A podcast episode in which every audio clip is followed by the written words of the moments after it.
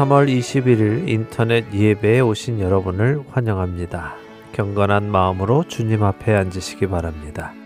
묵도하심으로 오늘 예배 시작하겠습니다.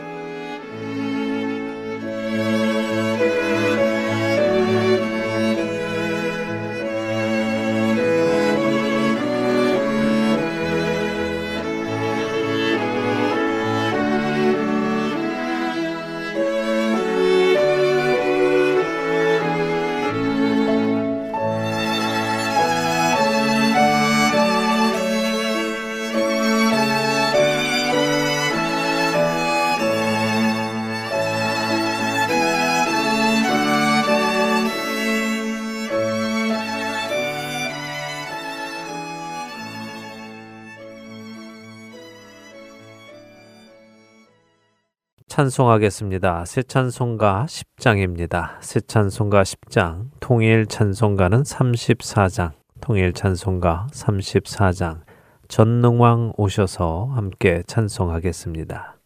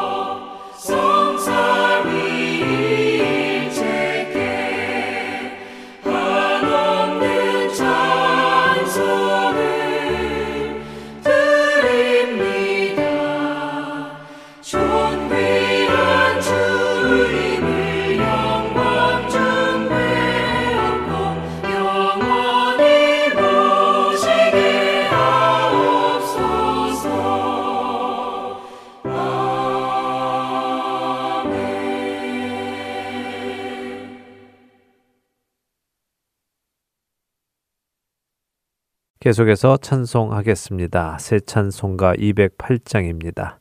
새 찬송가 208장, 통일 찬송가는 246장, 통일 찬송가 246장, 내 주의 나라와 함께 찬송하겠습니다.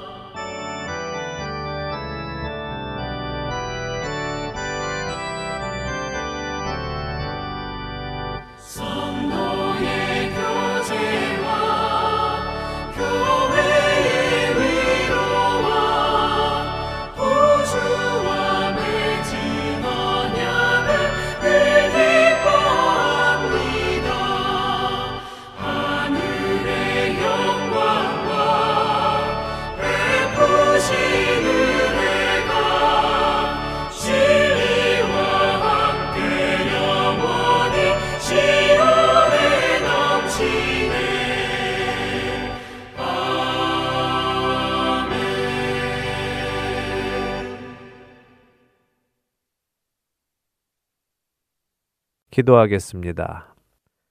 하늘에 계시는 하나님 아버지, 갚을 수 없는 놀라우신 은혜로 오늘도 우리에게 충만케 하시니 감사드립니다.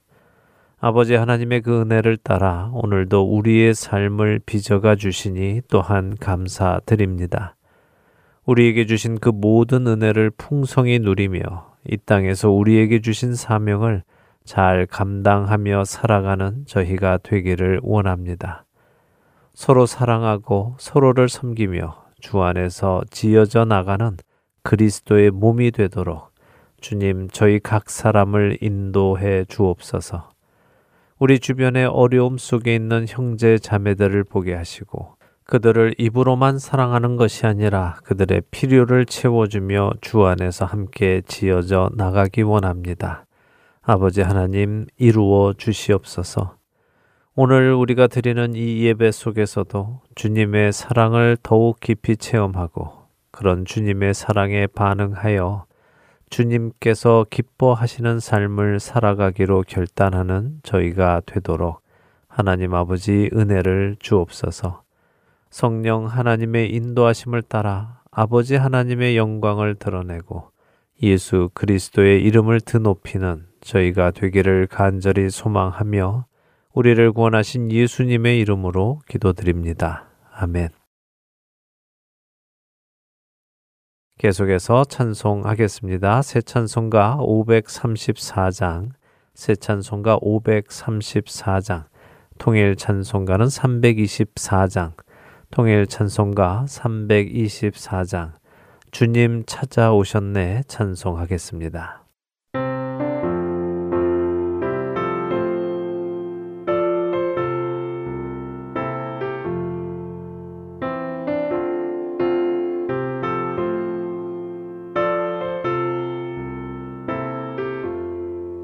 祝你走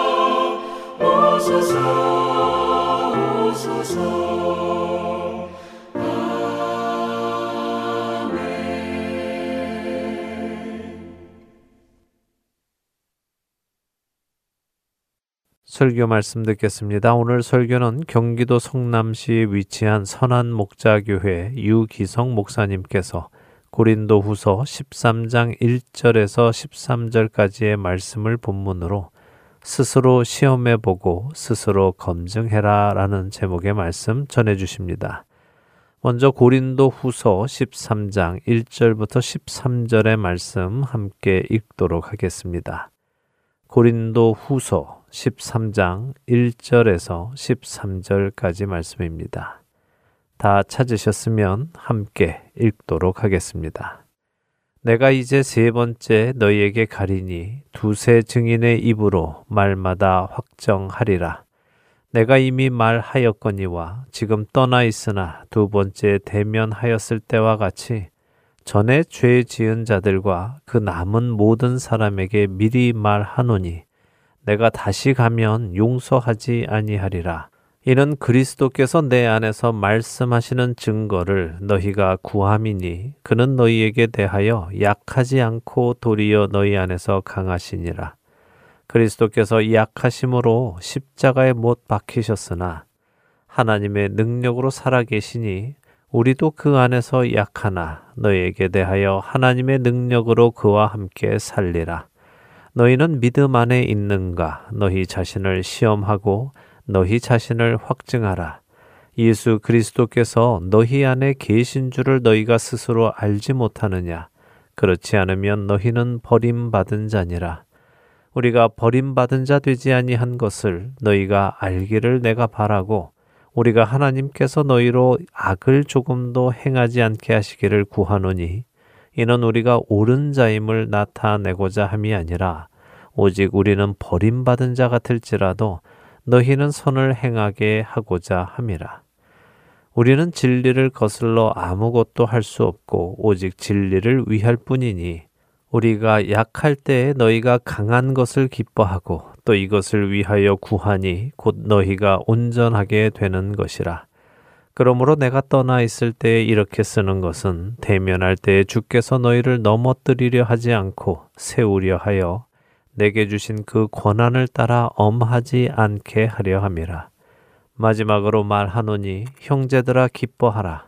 온전하게 되며 위로를 받으며 마음을 같이 하며 평안할지어다. 또 사랑과 평강의 하나님이 너희와 함께 계시리라. 거룩하게 입맞춤으로 서로 문안하라. 모든 성도가 너희에게 문안하느니라. 주 예수 그리스도의 은혜와 하나님의 사랑과 성령의 교통하심이 너희 무리와 함께 있을지어다. 설교 말씀 듣겠습니다. 13장 설교입니다. 아, 이 고린도 후서 13장 설교를 하면서 여러분에게 한 가지 질문을 하고 싶습니다. 성령께서 정말 여러분 안에 계신 것을 믿으시나요? 제가 담임 목회를 처음 시작하면서 그 집사님들을 제자 훈련할 때 어느 남자 집사님에게 질문을 드렸습니다. 집사님, 지금 집사님 안에 성령께서 계시지요? 저는 뭐 당연히 아멘 하실 줄 알았습니다. 아, 집사면 당연히 믿는 내용이잖아요. 근데 그 집사님이 대답을 못 하시는 거예요. 그리고는 눈을 감고 가만히 계신데 찾으시는 것 같아요. 여기 계신가, 여기 계신가. 제가 참 우습기도 하고 뭐라고 대답하실까 궁금하기도 해서 기다렸어요. 무슨 대답을 하시나. 한참 있다가 눈을 뜨시고는 하시는 이야기가 지금은 안 계신 것 같습니다. 그러시는 겁니다. 그 자리에 있던 다른 집사님들 다 웃으셨어요. 여러분들처럼. 참 말이 안 되는 대답을 하신 거죠. 근데 저는 아, 이것이 지금 한국교회의 문제구나 하는 것을 딱 느꼈어요. 한국교회 많은 성도들이 머리로는 성령께서 마음에 계시다고 들어서 알지만 실제로는 믿어지지 않는 겁니다. 성령께서 정말 내 안에 계시다면 내가 이렇게 성경도 안 읽고 기도도 안 하고 은밀한 죄를 짓고 가정도 편안하지가 않고 직장 생활도 힘들고 이렇게 살 수 있겠느냐는 겁니다. 정말 성령 하나님이 내 안에 계시다면 아, 적어도 삶이 완전히 달라져야 맞지 않느냐 하는 거죠. 그러니 자신 있게 성령께서 지금 내 안에 계십니다. 이 대답을 못 하시는 거예요. 그래서 시작한 것이 예수님의 사람 제자 훈련입니다. 우리 성도들에게 성령께서 마음이 계신 거 하나는 분명하게 믿어지게 해드려야 되겠구나. 그래야 한국 교회가 새로워지겠구나. 그래서 시작한 거거든요. 사도 바울이 고린도 후서를 쓴 이유도 고린도 교회 교인들이 삶이 무너지고 영적인 혼란에 빠진 상태에서 그 교회를 온전케 다시 세우시려고 성도들의 믿음을 다시 일으키시려고 쓰신 것이 고린도 후서예요. 사도 바울은 아, 고린도 후서 13장 처음에서 이제 세 번째 고린도 교회를 방문하겠다고 계획을 말하면서 지난번에는 고린도 교회 안에 부도덕한 일을 하는 삶을 사는 사람, 또 영적인 교회 혼란을 일으키는 사람들에게 내가 경고만 했는데 이번에 가서는 내가 재판을 하고 그들을 치리할 것이라고 아주 강하게 말씀을 합니다. 이유는 고린도 교회 교인들이 정말 사도 바울 안에 예수께서 계시면서 사도 바울에게 말씀하시는 증거가 뭔지를 물어왔기 때문에요. 다시 말하면 의심하는 거죠. 정말 예수님이 당신 안에 계시면서 당신에게 말씀하는 게 맞습니까? 사도 바울이 거기에 대해서 대답을 하는 거예요. 내가 이번에 가면 그걸 분명히 보여주겠다. 예수님은 십자가에 달리시기까지 참 온유하신 분, 하나님께 철저히 순종하신 분, 겉으로는 한없이 약해 보이시는 분이지만 예수님은 절대로 약한 분이 아니시라. 그분은 죽음의 권세를 이기고 부활하셨. 하나님의 능력을 가지고 계신 분이라. 이제 고린도 교회에 다시 가서 여전히 부도덕한 삶을 살고 그리고 교회를 영적으로 혼란시키는 이들을 내가 분명하게 재판하고 치리할 것이라. 주님이 내 안에 계신 것을 여러분이 보게 될 것이라. 그 주님은 강하신 분이시라. 이제 그 말씀을 하고 계신 겁니다. 그러면서 사도 바울은 예수님께서 내 안에 계신 것을 묻지 말고 여러분 안에 계신 것을 확인하라. 그 말씀을 하세요. 고린도 교인들은 정말 사도 바울 안에 예수님이 계실까? 그게 궁금했습니다. 사도 바울은 모든 예수 믿는 사람 안에는 예수님이 계시다. 그래 여러분들 안에 고린도 교회 교인 여러분들 안에도 예수님이 계시다. 왜 내 안에 계신 예수님이 계시냐 안 계시냐 왜 그걸 묻느냐는 여러분 안에 예수님이 계신 것을 스스로 확인하라. 우리가 너무나 잘 아는 고린도서 13장 5절 말씀을 그래서 하시는 겁니다. 여러분은 자기가 믿음 안에 있는지를 스스로 시험해 보고 스스로 검증해 보십시오.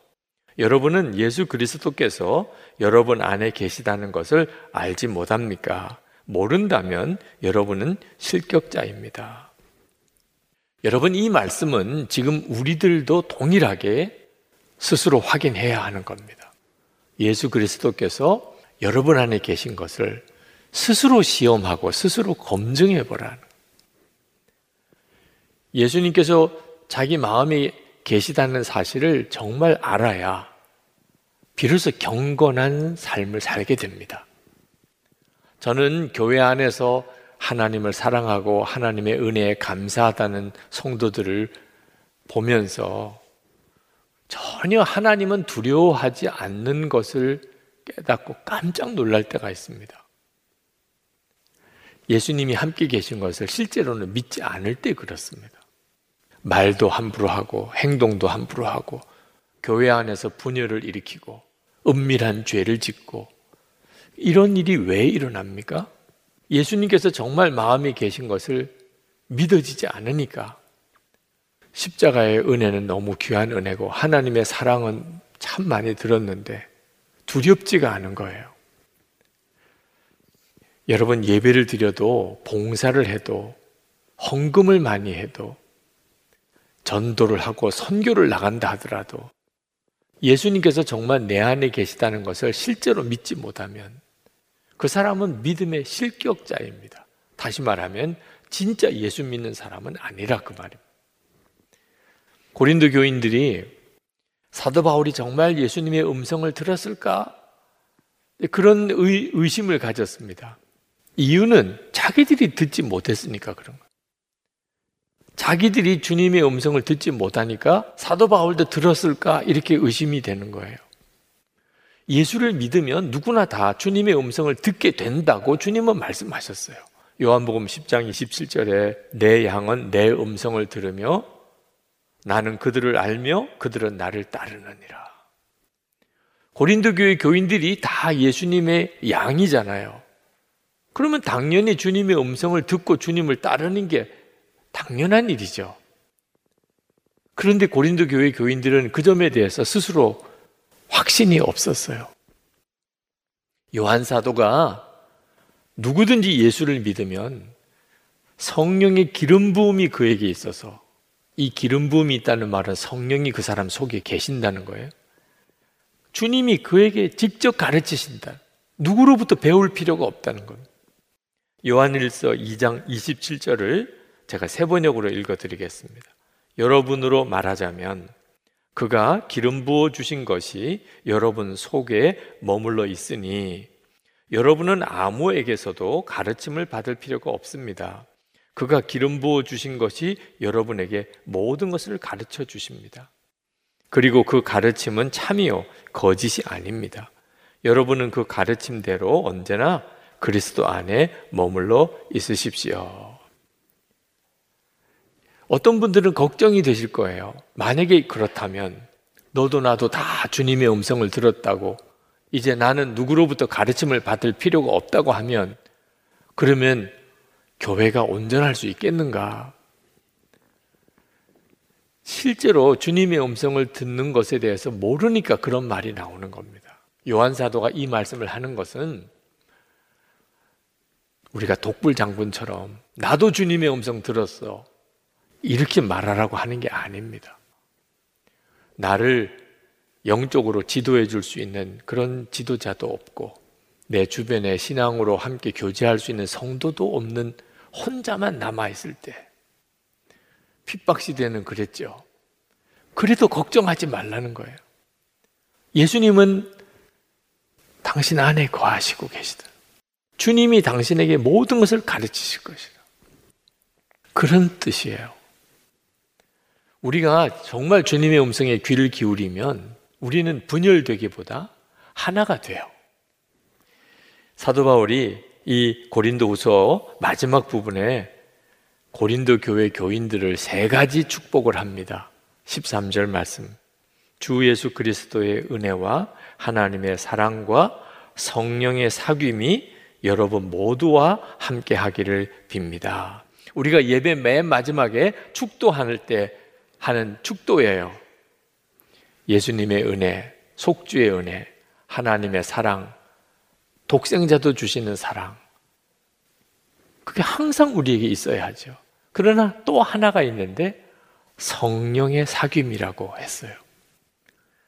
이 성령의 사귐이라는 표현은 우리나라 말로는 정확한 이 번역 단어가 없습니다. 코이노니아. 우리가 교통함이라고 그렇게 번역하기도 합니다. 의미는 성령 안에서 우리가 마음이 하나가 되게 된다는 뜻입니다. 우리가 다 성령님을 모시고 있습니다. 근데 그 성령님은 한 분이세요. 그러니까 성도들은 10명이 모이든 100명이 모이든 1000명이 모이든 그들이 다 성령님께 귀를 기울이면 마음이 하나 되는 기적이 일어난다는 거예요. 이게 바로 성령의 사귐, 성령의 교통하심이에요. 이런 은혜가 여러분에게 있기를 축복한 겁니다. 이것이 바로 교회의 기초예요. 여러분이 진짜 예수님이 여러분 마음에 계신 것을 믿으면 그러면 가정이 하나가 되고 교회가 하나가 되는 역사가 반드시 일어나요. 만약에 그렇지 않다면 나는 내가 직접 주님의 음성을 들었으니까 누구도 나를 어떻게 말하지 못합니다. 교회 안에 그런 사람이 혹시 있다면 그는 진짜 성령의 음성을 들은 사람이 아닙니다. 성령님은 그렇게 할 리가 없어요. 성령님은 항상 같은 성령을 받은 성도들과 항상 하나가 되게 만드십니다. 여러분, 사도 바울이 말한 예수님이 마음에 계신 것을 스스로 알지 못하느냐. 이 말씀을 정말 붙잡아야 돼요. 저는 45년 전이에요. 고등학생 때입니다. 그때 중고등부 예배 때 전도사님이 하시는 설교를 통하여 이 성경을 처음 읽었어요. 그때는 충격이 컸습니다. 예수 그리스도께서 내 안에 계신 것을 스스로 알지 못하느냐. 그렇지 않으면 버림받은 자니라. 믿어지지도 않고 이해도 안 돼요. 예수님이 어떻게 내 안에 계시나. 그러나 그때 아유, 성경은 뭐 참 이상한 말도 다 하는구나. 그렇게 넘기지 않았어요. 그때는 믿지도 못했고 이해도 안 됐지만 그 말씀을 죽어라고 붙잡았어요. 성경 말씀이 거짓은 아닐 테니 그러면 제 안에 계신 건가? 계시면 내가 그걸 어떻게 알 수 있나? 45년이라니까 고등학생 때부터 그래서 지금 여기 이 자리까지 있는 거예요. 여러분들도 안 믿어져. 모르겠어. 그렇게 넘기면 이 말씀은 영원히 여러분의 것이 안 됩니다. 근데 예수님께서 내 마음에 계시다? 그게 정말이야? 그렇다면 주님 나에게도 그 증거를 주세요. 분명히 성경에 시험해 보고 스스로 시험해 보고 스스로 검증해 보라고 했잖아요. 알 수 있으니까. 막연하게 믿을 게 아니라니까요. 여러분의 인생이 주님으로 인하여 완전히 뒤집어져요. 사도 바울은 자기는 믿음의 실격자가 아니라고 말했습니다.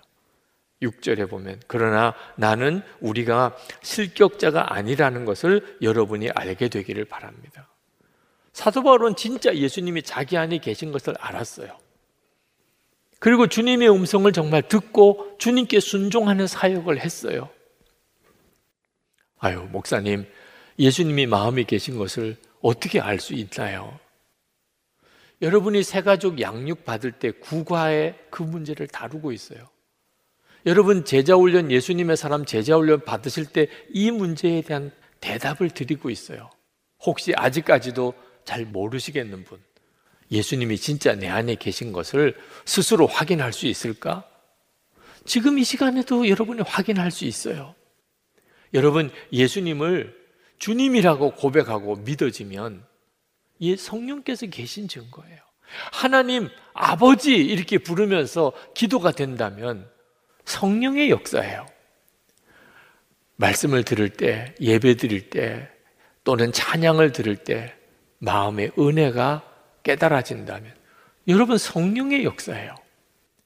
여러분 용서하라, 사랑하라, 원수도 용서하라, 기도만 하면 그런 마음이 여러분 속에 일어나면 성령께서 하신 거예요. 여러분이 하나님 뜻대로 살지 못할 때 성령의 근심이 느껴진다면 성령의 역사죠. 성령의 근심이니. 하나님의 일을 하고 싶은 소원이 여러분에게 일어나면 그것도 하나님이 하신 거예요. 전도해야 되겠다. 저 사람 예수 믿었으면 좋겠다. 전적으로 성령님의 역사예요. 여러분 안에 부인할 수 없는 증거들이 있어요. 성령께서 여러분 안에 계신 증거가. 사도 바울은 지금 고린도 교인들에게 우리는 믿음의 실격자가 아니고 여러분들은 다 믿음의 실격자입니다. 이렇게 책망하고 다그치는 말씀을 하고 있는 게 아닙니다. 사도 바울의 마음은 고린도 교인들에게 예수님은 우리와만 함께 하시는 분이 아닙니다. 여러분에게도 함께 하십니다. 여러분 그걸 확인하세요. 여러분 안에 지금 예수님이 계십니다. 그 주님께 여러분 귀 기울이고 들으세요. 사도 바울은 그 말씀을 간곡하게 하고 있는 거예요. 여러분 지금 우리에게도 마찬가지예요. 주님은 오늘 저에게도 여러분에게도 다시 한번 말씀하고 계신 거예요. 주님은 우리와 함께 계세요. 여러분, 예수님은 이렇게 교회에 와서 예배 드리거나 뭐 집회를 하거나 기도회 할 때 만나는 분만 아닙니다. 여러분이 잠들 때, 잠에서 깨어날 때, 여러분이 아침 식사를 할 때, 직장에 나가서, 여러분이 운전을 할 때, 또는 혼자 걸을 때, 어디서나 여러분 안에 계시니까 주님과 여러분은 동행하게 되는 거예요. 사도 바울은 부도덕한 삶을 살기도 하고 영적인 대혼란에 빠져서 사도 바울을 의심하기도 하는 이 고린도 교인들을 내가 가서 그 사람들을 재판해서 치리해야지 이런 뜻으로 지금 이 말씀을 하고 있는 게 아닙니다.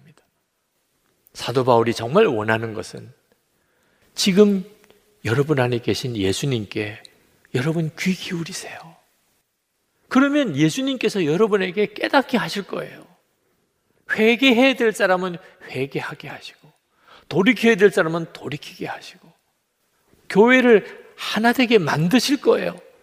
그래서 내가 여러분에게 직접 갔을 때는 이제는 서로 얼굴 붉히지 말고 정말 뜨겁게 기쁨으로 서로 교제합시다. 사도 바울은 예수님으로부터 직접 고린도 교회가 변화되고 새로워지기를 진짜 믿고 권면하고 있는 거예요. 10절 말씀에 이렇게 말씀합니다. 내가 떠나 있는 동안에 이렇게 편지를 하는 것은 내가 가서 주님께서 주신 고난을 가지고 사건들을 처리할 때 너무 엄하게 대할 필요가 없게 하려는 것입니다. 이 권위는 여러분을 넘어뜨리라고 주신 것이 아니라 세우라고 주신 것입니다. 사도 바울은 마지막으로 고린도 교회 교인들에게 자기가 이 편지를 쓴 목적을 간단하게 정리해서 말씀합니다. 11절에 끝으로 말합니다. 형제 자매 여러분 기뻐하십시오. 온전하게 되기를 힘쓰십시오. 서로 격려하십시오. 같은 마음을 품으십시오. 화평하게 지내십시오. 그리하면 사랑과 평화의 하나님께서 여러분과 함께 하실 것입니다. 정말 우리에게 지금 주시는 말씀 같지 않아요? 지금 한국 교회에 주시는 말씀 같지 않아요? 사도 바울은 고린도 교회에게 여러분 기뻐하세요. 서로 온전하게 되기를 힘쓰세요. 서로 격려하세요. 같은 마음을 품으세요. 화평하게 지내세요. 우리도 또 그 말씀이 필요한데 어떻게 하면 그렇게 되지요? 예수님이 우리 안에 거하시는 것을 진짜 믿고 바라보게 되면 그런 성도들끼리 모이면 당연히 그렇게 되는 거죠. 제가 큰 은혜도 도전도 받은 책, 뭐 여러 권이 있지만 그 중에 하나가 인도의 길을 걷고 계신 예수라고 하는 책이 있습니다. 스탠리 존스, 미국의 스탠리 존스 선교사님이 쓰신 거예요. 격동의 그 식민지 시대에 인도에 가서 90세 세상 떠날 때까지 그 인도에서 사역하셨던 분입니다. 1926년 참 오래 전이죠. 이 책을 썼어요. 이 책이 출간된 그 해 무려 13쇄나 인쇄를 해야 했습니다. 얼마나 많이 팔렸는지. 많은 선교사님과 신학자들의 삶을 완전히 뒤바꿔 놓은 책입니다. 스텔리 존스 선교사님이 인도로 가서 거기서 예수님을 전하려고 해 보니까 예수님이 인도의 그 길을 걷고 계시더라는 예수님이 인도에 걷고 성경에 있는 예수님만 전할 이유가 없었어요. 예수님은 이미 인도에 거기 오셨고 거기서 길을 걷고 계셨어요. 그래서 인도의 길을 걷고 계신 예수님 이라고 하는 책을 쓴 거예요. 여러분, 지금 우리도 마찬가지예요. 우리는 예수님을 바라보는데 십자가의 예수님을 바라봅니다. 그렇지만 그 예수님은 그 당시 때 33년 동안이나 그들과 함께 사셨어요. 그리고 그들과 함께 먹고 그들과 함께 지내고 그리고 말씀도 가르치시고 많은 병자도 고치시고 하셨어요. 지금 우리도 똑같아요. 우리가 바라보는 예수님은 십자가의 그 예수님이시지만 동일하게 우리와 함께 사시는 분이에요. 우리의 모든 일상에서 우리와 동행하시는 분이에요. 여러분이 여러분의 삶 속에, 여러분의 가정에, 여러분의 일터에서 여러분 안에 계시면서 여러분의 삶을 함께 걸으시는 예수님을 바라보아야 돼요. 카일 아이들만 이라는 목사님이 팬인가 제자인가 라는 책을 쓰셨는데 그 책 속에서 이런 이야기를 하세요. 우리가 죽고 난 다음에 천국 가면 다윗이나 모세나 엘리야나 이런 성경의 영웅들을 찾아가서 너무 궁금하잖아요. 그때 어떤 일이 있었어요? 그때 정말 이런 일이 있었나요? 우리가 그분에게 찾아가서 물을 게 아니고 그분들이 우리를 찾아와서 물을 겁니다. 다윗이 모세가 엘리야가 우리에게 찾아와서 아, 예수님을 모시고 사는 기분이 어땠어요?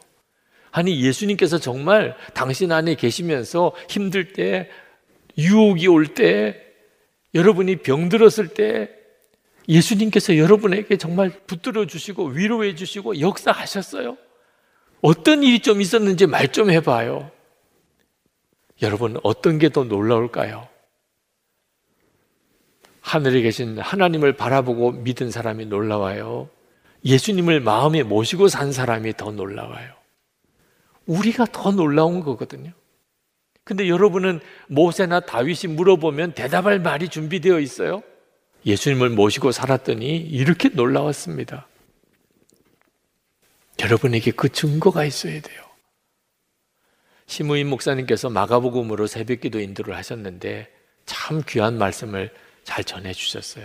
그 목사님의 설교 중에 아, 주목자 한 분이 세례 받으실 때 문답을 하셨던 이야기를 하셨습니다.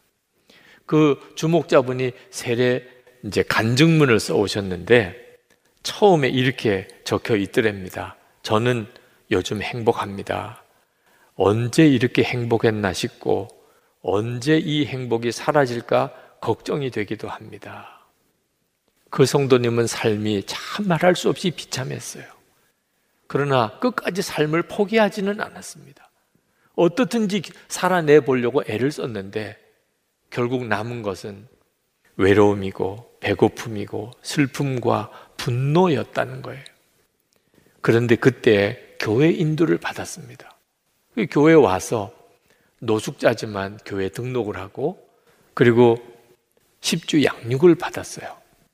처음에 양육을 받을 때는 모자를 푹 눌러 쓰고 사람 얼굴도 마주치지 않고 고개를 숙인 채 그렇게 양육을 받으셨습니다. 근데 3주가 지나서 자기도 모르게 모자를 벗고 그리고는 양육을 얼굴을 마주대하고 눈을 마주하면서 양육을 받다가 그분이 회개가 터졌어요. 자기 죄가 깨달아진 거죠. 근데 참 이상한지요? 그렇게 놀랍게 행복하게 느껴지더라는 거예요. 10년 넘게 길렀던 머리도 깨끗이 이발하고 완전히 새 삶을 시작을 하신 거예요. 그분이 간증문 마지막에 이렇게 썼습니다. 제 마음에 오신 예수님 때문에 제가 행복해진 것이 정말 신기합니다. 이제는 행복하다는 말을 입에 달고 다닙니다. 멀리 있는 애들한테 아빠가 예수님 믿고 변화된 모습을 보여주고 전도해서 함께 행복하게 살고 싶습니다. 저를 진짜 행복의 길로 인도해 주신 예수님, 감사합니다. 행복합니다. 사랑합니다. 그렇게 고백하면서 그렇게 우시더래요. 여러분, 예수님께서 우리 안에 계시고 우리의 삶을 바꾸시는 일은 실제예요. 지금도 예수를 영접한 모든 이들의 삶 속에서 그렇게 주님은 역사하세요. 저는 성 프랜시스가 부러웠어요. 로렌스 형제가 부러웠어요. 저는 대천덕 신부님, 이용도 목사님 이런 분들이 부러웠어요. 왜? 그분들은 진짜 예수님과 친밀히 동행하는 삶을 사는 것 같았기 때문이에요. 저는 어떻게 하면 주님과 친밀히 그렇게 동행할 수 있는지를 몰랐어요. 누구도 가르쳐 주지 않았어요. 그건 아주 특별한 그런 사람들이나 누리는 건 줄 알았어요. 그런데 성경을 읽어보니까 아니었어요. 모든 예수 믿는 성도는요, 다 예수님과 친밀히 동행할 수 있게 되어 있더라고요. 예수님께서 그 사람 마음에 오시니까. 아, 예수님의 마음이 오셨는데 이보다 더 어떻게 친밀할 수 있어요? 예수님이 그 마음에 오셨기 때문에 우리는 생명을, 영생의 생명을 가지게 된 거예요. 요한일서 5장 12절. 아들이 있는 자에게는 생명이 있고, 예수님이 우리 안에 계시니까 우리가 영생을 얻은 거거든요. 여러분, 장미꽃 보고 장미꽃을 피우라고 말해야 장미꽃이 핍니까? 그냥 저절로 장미꽃 이 핍니다. 장미니까. 여러분, 강아지한테 짖으라고 해야 강아지가 짖습니까? 개는 그냥 알아서 짖어요. 생명이라는 게 이렇게 놀라운 거예요. 독수리가 하늘을 창공을 날개를 피고 나는 것은요. 그냥 독수리니까 그런 거예요. 예수님의 생명이 내 속에 정말 있다면 우리의 삶은 완전히 달라지게 돼 있어요. 여러분, 예수님이 여러분 안에 계실 것은 정말 놀라운 진리예요. 다시 한번 여러분 분명하게 붙잡으세요.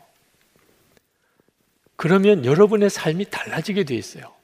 예수님이 정말 내 안에 계시구나. 진짜 믿으세요. 무슨 순간, 어떤 상황이든지. 그러면 주님이 여러분에게 반드시 말씀하세요. 그리고 그 주님을 따라가세요. 가정이 완전히 변화돼요. 교회가 하나가 돼요. 우리가 살 길이고, 가정이 사는 길이고, 나라가 사는 길이에요. 한국 교회가 변화되는 길이에요. 이 시간에 우리 같이 기도합시다. 여러분, 주님, 제가 주님이 계신 것을 정말 믿고 그 주님만 붙잡고 제가 살기 원합니다. 제 삶을 주님이 이끌어 주소서. 예수님의 생명으로 사는 삶을 살게 해 주소서. 우리 가정을 살리시고 우리 교회, 한국 교회를 새롭게 하시고 이 땅을 거룩한 나라가 되게 주님 만들어 주소서. 우리 다 같이 통성으로 기도하겠습니다. 은혜와 사랑에 충만하신 하나님, 놀라우신 하나님 하나님의 역사를 이나려 감사하며 찬양합니다.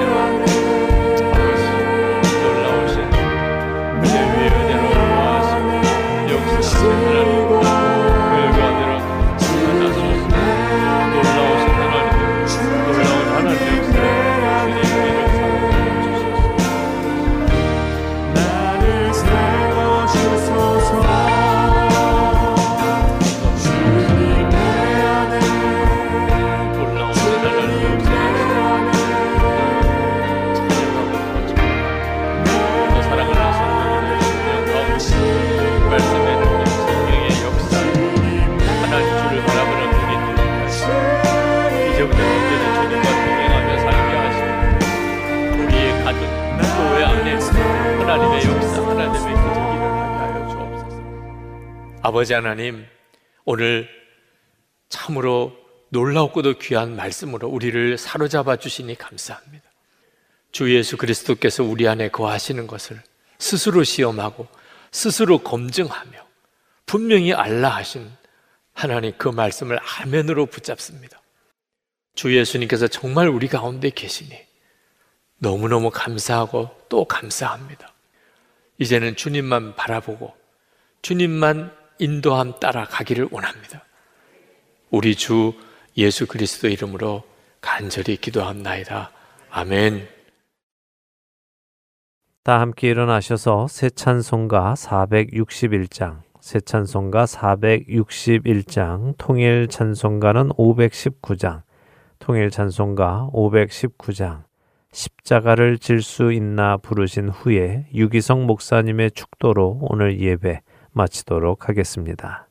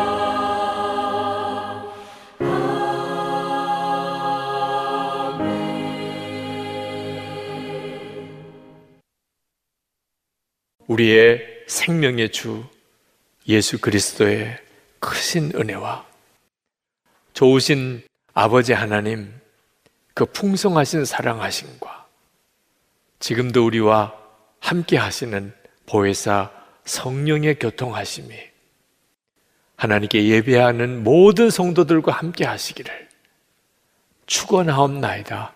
아멘.